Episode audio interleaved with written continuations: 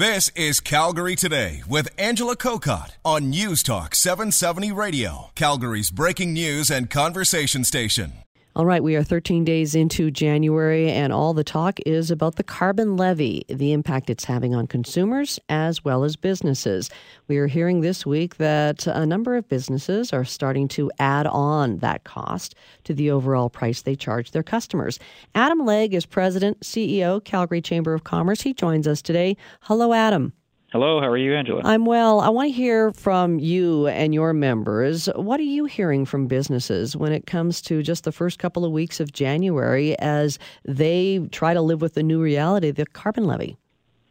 Well, I think a lot of them are are looking at, quite frankly, the the whole plethora of costs that have been added to businesses over the past 24 months, with the carbon levy being the most recent. So, in the past couple of years, they've seen their their income taxes uh, increase. They've seen minimum wage uh, increase twice. Uh, they've seen the carbon levy, and uh, so they're really stepping back and saying, you know, how do, how do I still continue to to make a profit? How do I still continue to invest and hire people? So the the pricing uh, conversation is very much front and center, and a lot of them are saying, like, I can't eat this cost, so I have to pass it on to the customers. So I think they're all looking at how can they still be competitive, but pass a lot of these costs on to the final end consumer. Have you heard of some businesses actually adding a line on the bill saying this is what the uh, carbon levy is costing me and I'm passing it on to you? I haven't heard anybody saying they're going to put that line uh, specifically in their invoice. Uh, what we're hearing is that their people are just going to be uh, taking all of those uh, incremental costs, including the carbon levy, and uh, looking at uh, just repricing uh, their goods or services to ensure they can still maintain a bit of a profit at the end of the day.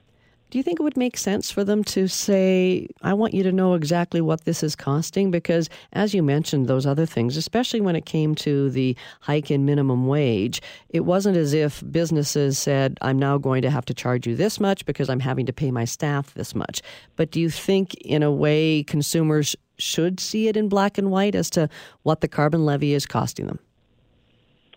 Uh, I, I'm I'm all for transparency. I just feel that it's probably going to be um, one of those things that really opens itself up to challenge uh, in terms of people going to ask how it's calculated, um, and I think they'll have to be very very clear that if they're tying it back to something as a flow through, that they have to be pretty much apples apples to apples, passing on that to the consumer. So um, while I think people are very much um, wanting to see that kind of breakdown in terms of the cost of their goods and services.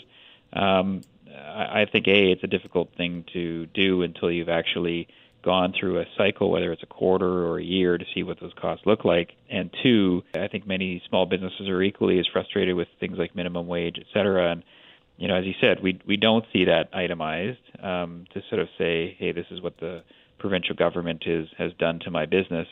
So uh, I guess I mean I, I'm I'm sort of for a, a more consolidated pricing strategy, which just prices something competitively uh, and enables uh, enables people to to price based on the economics of their business. And you can also understand how this levy is going to impact different businesses differently when it comes to their use of heating and gas. So some are going to be impacted much more.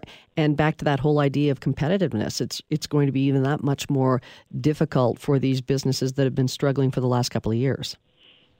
Well, exactly. You know, a, a courier company or a uh, logistics company that burns gasoline all the time is going to be uh, hit with a different aspect of the cost than, say, uh, a company that designs websites um, that is uh, primarily just using office space, and that cost will be borne by any, say, natural gas that's uh, burned by their landlord or, or whoever. So it's, you know, in some ways, as I say, the transparency is ideal, but in this case, I think given the different ways in which companies are going to be faced with paying this levy, it, it may just make sense to be a, a, consolidated approach. And I should mention to my listeners that consumers, if you feel that you have been charged too much because of this, you can always go to Service Alberta and uh, lodge a complaint.